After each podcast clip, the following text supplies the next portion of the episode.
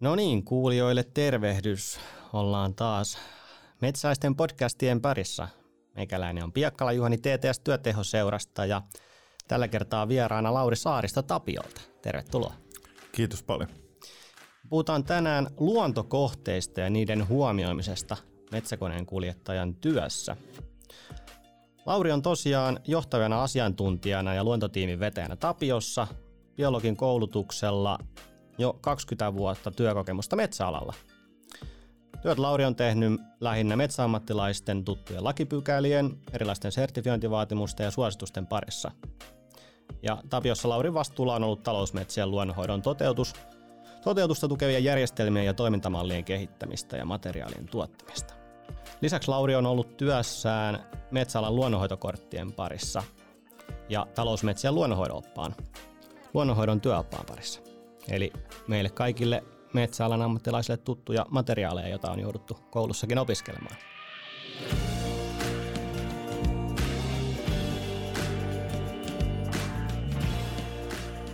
Kerropa Lauri vielä vähän itsestäsi muutamalla sanalla, että mitä muuta puuhailet työn ja vapaa-ajan parissa?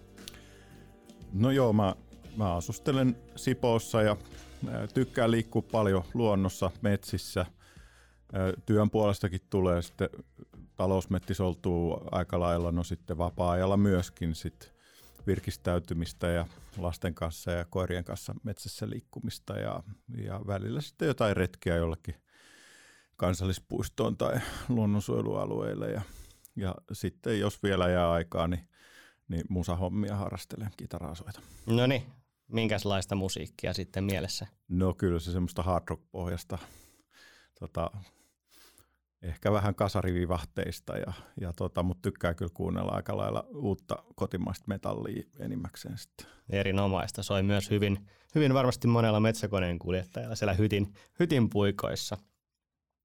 Okei, hypätään sitten asiaan. Ö, jos mennään tuonne metsäkoneen kuljettajan näkövinkkeliin ja näihin luontokohteisiin, niin minkälaisia luontokohteita sieltä nyt sitten työssä voi tulla vastaan ja miksi ne on entistä tärkeämpää huomioida?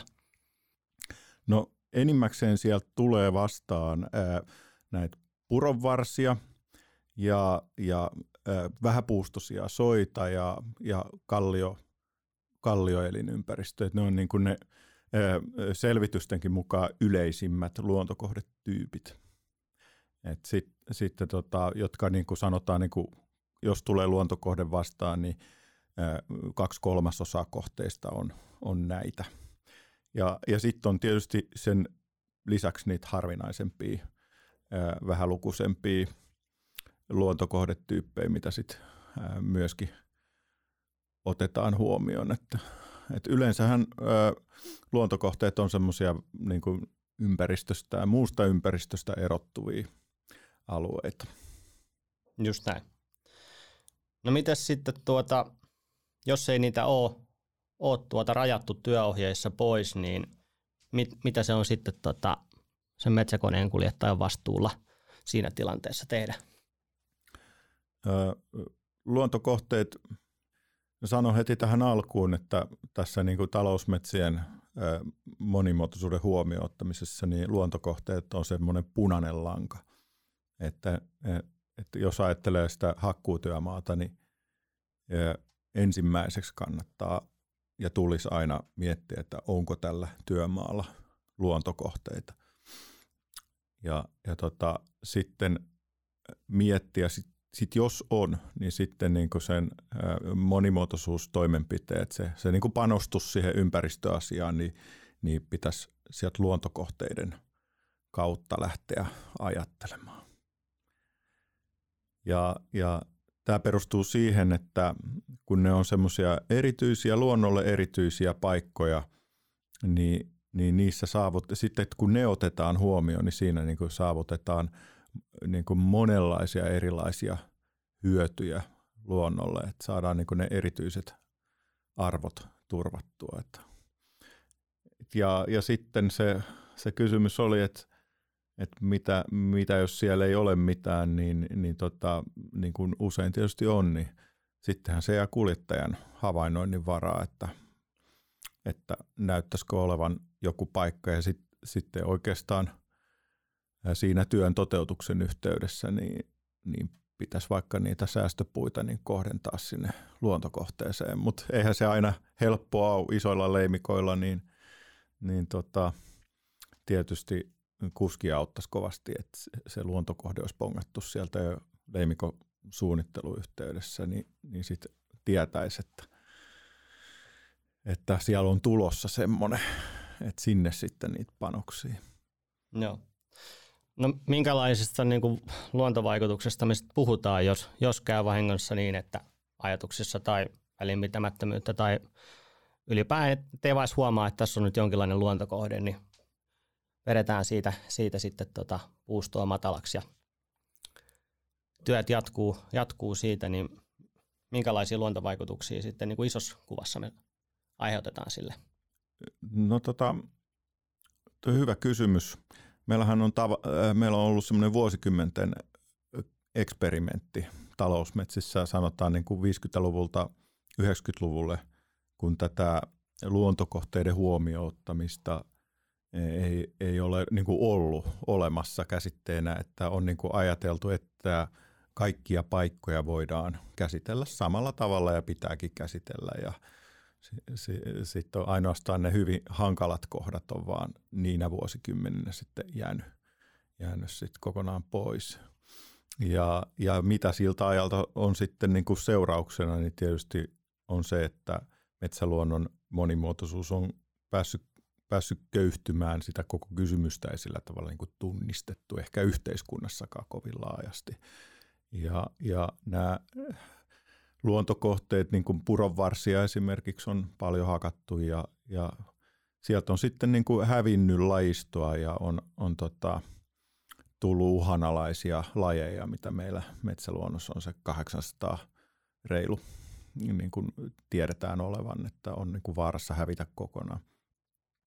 Että tämän niin kuin vuosikymmenten niin kuin kokeen tuloksena tiedetään, että, että näin ei voi jatkua ja siitä on niin kuin tullutkin sitten, on, on silloin ideoitu sitten tämä, tämä luontokohteiden huomioittaminen 90-luvulla semmoiseksi niin kuin yhdeksi keskeiseksi keinoksi, mitä kannattaa alkaa tekemään. Ja voisin sanoa, että onneksi se, että luontokohde niin kuin on hakattu läpi, niin, niin se ei välttämättä ole tarkoittanut, että se lajisto olisi sieltä niin kuin täysin hävinnyt.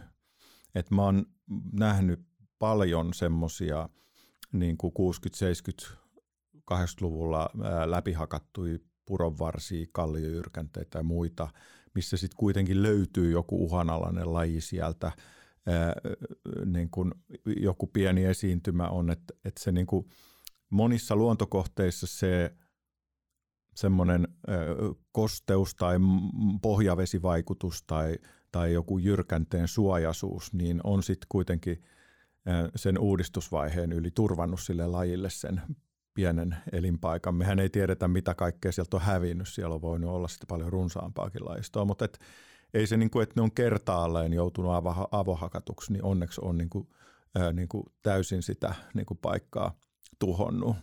Et se vähän, vähän toki riippuu niistä lajeista, että semmoiset niin sammalet ja jäkälät – saattaa säilyä, säilyä, mitkä kasvaa siinä ihan puron varressa tai kalliojyrkänteellä, niin saattaa säilyä paremmin, mutta lahopuilla elävät eliöt siitä on luonnollisestikin sitten avohakkuun myötä hävinnyt, kun sitä lahopuuta ei ole osattu säilyttää. Mutta siis meillä on paljon niin kuin, toivoa ja tavallaan niin kuin, tärkeää tehtävää näiden luontokohteiden kanssa nyt sitten, kun niille mennään yhä uudestaan ja uudestaan aina kun, aina kun siinä vieressä metsätaloutta toimitaan. Kyllä.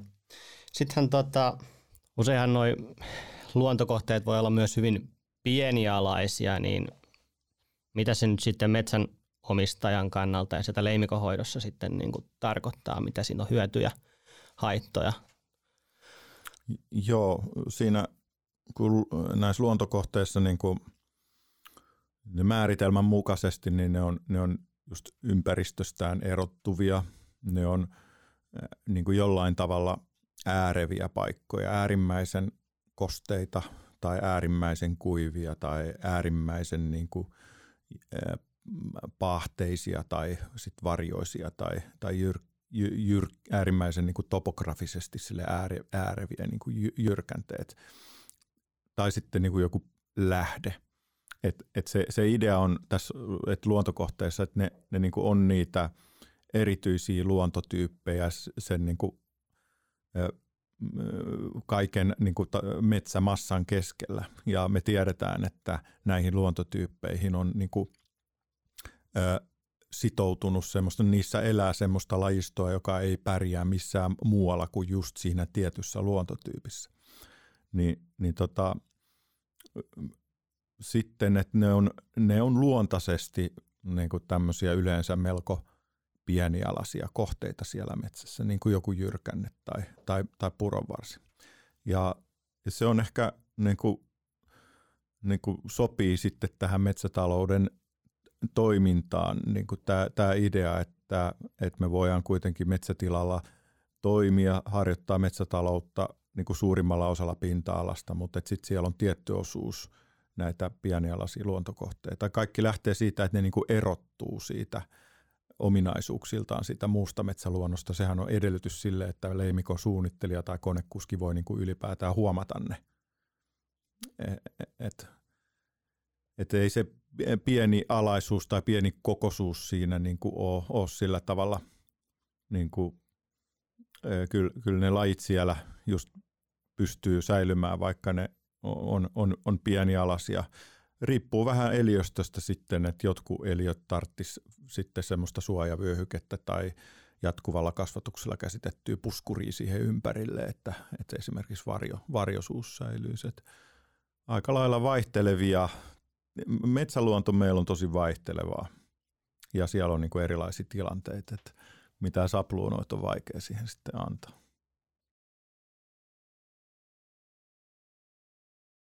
Niin tostahan se hyvin, hyvin voidaankin oikeastaan hypätä siihen, että meillä on lain määräämät erityisen tärkeät elinympäristöt ja, ja muut, muut kohteet, niin miten sä sanoisit, onko se niin kuin noudatetaan lakia, minimivaatimuksia vai pitäisikö miettiä sitä kuitenkin isompana kokonaisuutena sitä luonnonhoitoa ja olisiko tästä jotain esimerkkiä sitten, mitä, mitä vaikutuksia sillä voisi olla? Joo, sanoisin, että niin laissa tärkeintä on se, että sinne on aikanaan otettu tämä ö, luontokohteiden huomioon ottaminen noin niin kuin asiana.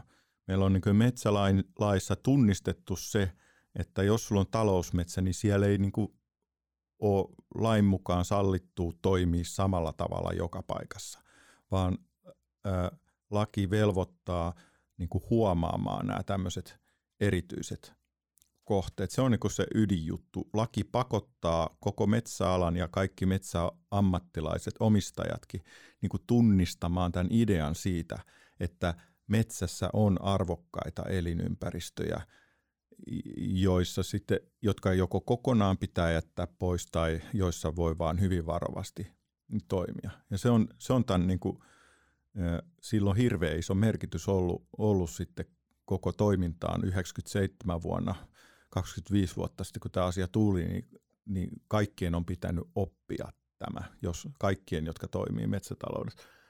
Niin, niin tota, no sitten taas niin kun la, lainsäädäntöön liittyy se puoli, että kun jotain laitetaan lakiin, niin, niin sen pitää olla niin kuin ihan tavallisten ihmisten ymmärrettävissä ja sen pitää olla niin kuin yhdenmukainen – siitä, jos sä rikot lakia, niin sä joudut niin kuin raastupaan tai sulle maksetaan sakkoja. Niin sen lain pitää olla niin kuin, silleen niin kuin yksinkertaistettu, et, että tota, ö, ottaa huomioon millainen sit luonto on. Niin sehän on kaikkea muuta kuin yksinkertainen ja, ja, ja semmoinen niin samanlainen joka paikassa. Niin, niin, niin luonnon kirjoittaminen lakiin on niin erittäin – vaikeaa. Ja, ja sitten joudutaan niin kuin näiden äh, lakia joudutaan tekemään sillä tavalla, että siitä tulee vääjäämättä niin kuin sapluuna ja paljon paljon tärkeitä asioita jää sen lain vaatimuksen ulkopuolelle. Niin mun viesti oikeastaan ammattilaisille konekuskeille on, että, että tosi paljon pitkälle pitäisi pärjätä sillä, että lukee sieltä laista sen vaatimuksen, että arvokkaat elinympäristöt turvataan. Ja sitten lukee ne, että mitkä ne on ne luontokohdetyypit, eli kalliot, puronvarret, vähäpuustoiset suot, lehdot. Niin jos, jos ja kun me halutaan monimuotoisuutta turvata, niin ne turvataan. Sitten on, on tietysti niin kuin osa metsäomisteista, jotka ei halua tehdä niin kuin mitään ekstraa niin kuin lain yli, haluaa mennä niin kuin sen minimin mukaan. Niin heidän, heidän kohdallaan toki pitää tietää, että missä se raja kulkee, kuinka paljon saa niin kuin, niin kuin lain puitteissa hakata ja mihin se hakkuu pitää pysäyttää. Mutta näitä metsäomistajia ei kuitenkaan ole sitten kuin pieni osa maanomistajista. Me tiedetään, että suuri osa metsäomistajista on valmiita panostamaan ympäristö- ja luonnon, luonnon monimuotoisuuteen. Niin, niin, nyt on tässä näin lain voimaantulon jälkeen vähän niin kuin, tietysti kun kaikille on pitänyt opettaa ne lain vaatimukset, että missä se raja kulkee, niin sitten niin se toimintakin niin kuin on, on, on fokusoitunut niihin vähimmäisvaatimuksiin ja liikaa luontokohteiden kanssa toteutetaan niitä asioita niin kuin sille, että mennään se että lakirajalla niin sanotusti – kun, kun luontokohteissa nimenomaan kannattaisi ajatella sitä, että ne on niitä monimuotoisuuden kannalta ihan olennaisimpia juttuja ja kaikki säästöpuut ja semmoiset niin suojavyöhykkeet, puskurit, niin ne, ne niin kuin kiinni, pistetään siihen luontokohteen yhteyteen, koska siellä niissä oikeasti on lajistollisia arvoja. Et, et panostusta niihin ei nysvätä siellä lakirajoilla, ellei metsänomistaja sitä ä, sitten vaadi. Ja hänellä on tietenkin siihen oikeus. Ja näillä, näillä sitten ed- edesautetaan sitä kestävämpää pitkäjänteistä metsähoitoa, metsätaloutta luonnollisesti. No mitkä olisi sulle vielä semmoiset niin kolme, kolme niin kuin tärkeintä asiaa, mitkä haluaisit noille metsäkoneen kuljettajille sanoa, mitä tulee luontokohteiden huomioimiseen ja niissä toimimiseen? No toiminta jo tull, sanoin, että niin kuin otetaan luontokohteet sen niin kuin kaiken luonnonhoidon tekemisen punaiseksi langaksi siellä leimikolla, jätetään niitä e, niin kuin esimerkiksi säästöpuista tulee suurin hyöty silloin, kun ne on keskitetty siihen luontokohteen yhteyteen. Ja, ja, ja sitten tota, oikeastaan toinen, toinen asia liittyy siihen niin kuin ennakkotietoon ja paikkatietoon ylipäätään. Et sillä on hirveän iso rooli siinä niin kuin leimikosuunnittelussa ja myöskin niin kuin käytännön, käytännön toteutuksessa. Sitä on myöskin pyritty kehittää valtavasti, eli, eli niin kuin me on niin kuin avoimessa metsätiedossa siellä koneen kopissa olevaskin tiedossa, niin siellä on, siellä on aika paljon vihjeitä siitä, että missä saattaisi olla tämmöisiä erityisiä luontokohteita, että esimerkiksi kosteusindeksi on semmoinen nykyään jo aika yleinen tota, karttataso, mitä, mitä konekuskitkin voi katsoa ja, ja korkeuskäyriä katsomalla ja kosteusindeksiä katsomalla, niin vaikkei se noro-viiva ole siihen piirretty kartalle, niin, niin sä pystyt päättelemään, että tuossa todennäköisesti on pieni noro, joka mun pitää tai kannattaa ottaa tässä huomioon. No sittenhän siellä on myös virheitä siellä, siellä kartalla, että et esimerkiksi jyrkänne merkinnät peruskartalla, niin ne on aika puutteellisia. Et me, me, meillä on nyt yhdessä hankkeessa on tuosta laserkeilausaineistosta niin pystytty analysoimaan sitä, että missä ne jyrkänteet oikeasti on ja kuinka leveitä ne on. Niin tota, on huomattu, että se jyrkänne merkki siinä peruskartalla, niin se on usein niin kuin liian kapea, että se jyrkänne on aidosti paljon leveämpi ja, ja tota, sitten se sit se voi olla väärässä paikassa, se peruskartan jyrkännemerkki. Ja sitten jos ajatellaan, että jos on 10 metriä niin kuin väärässä paikassa ja kuski katsoo siitä kartalta, seuraa koko ajan, että missä kone liikkuu, ja sitten olisi tarkoitus jättää 20 metrin suojavyöhyke siihen jyrkänteen eteen, niin, niin jos ei sitä sitten niin huomaa sitä jyrkännettä siinä selvästi, niin sitten saat yhtäkkiä siinä jyrkänteen alla. Et, et tämä paikkatieto, se on olennainen, kannattaa kuskien ottaa käyttöön niitä ja vaatia sieltä niin kuin työnantajalta ja, ja, ja niiltä firmoilta, joiden leimikoit tehdään, että on niin kuin hyvä paikkatieto. No, no sitten kolmas on se, mitä on tullut, tullut esille, tota, kun on, on haastateltu hankkeissa kuljettajia ja heidän viestejä kuunneltu, niin, niin niin tota, oikeastaan se metsänomistajan tavoitteiden niin kuin saaminen sinne koneen koppiin saakka, niin sen, sen niin kuin, se mitä nyt kuski pystyy sitten tekemään itse sen eteen, että hän, hän, hänellä on selvyys siitä, että mitä se metsäomistaja haluaa. Koska luontokohteissa niin, niin saattaa kuitenkin olla kyse sit niin kuin isommistakin rahallisista panostuksista metsäomistajalle.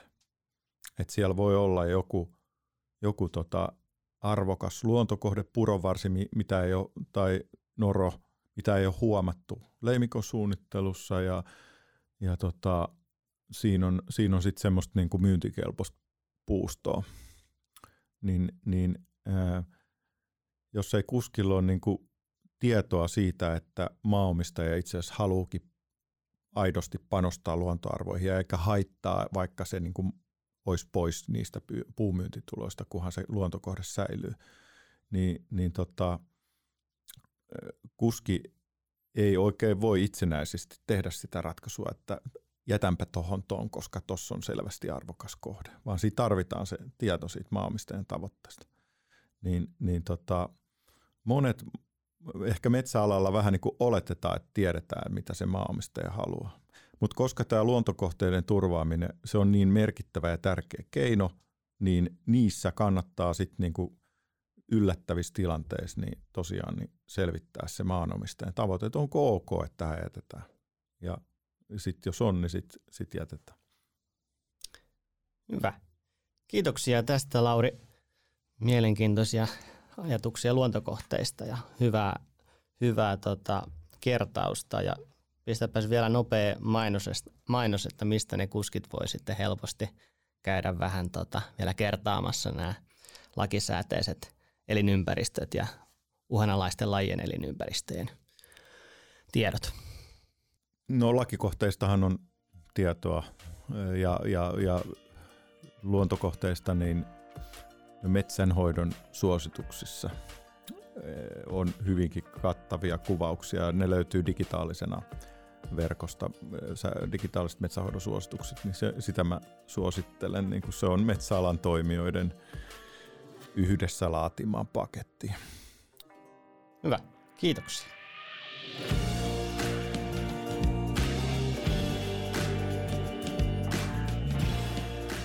No niin, hienoa. Kiitoksia Lauri paljon, että tulit kertomaan luontokohteista.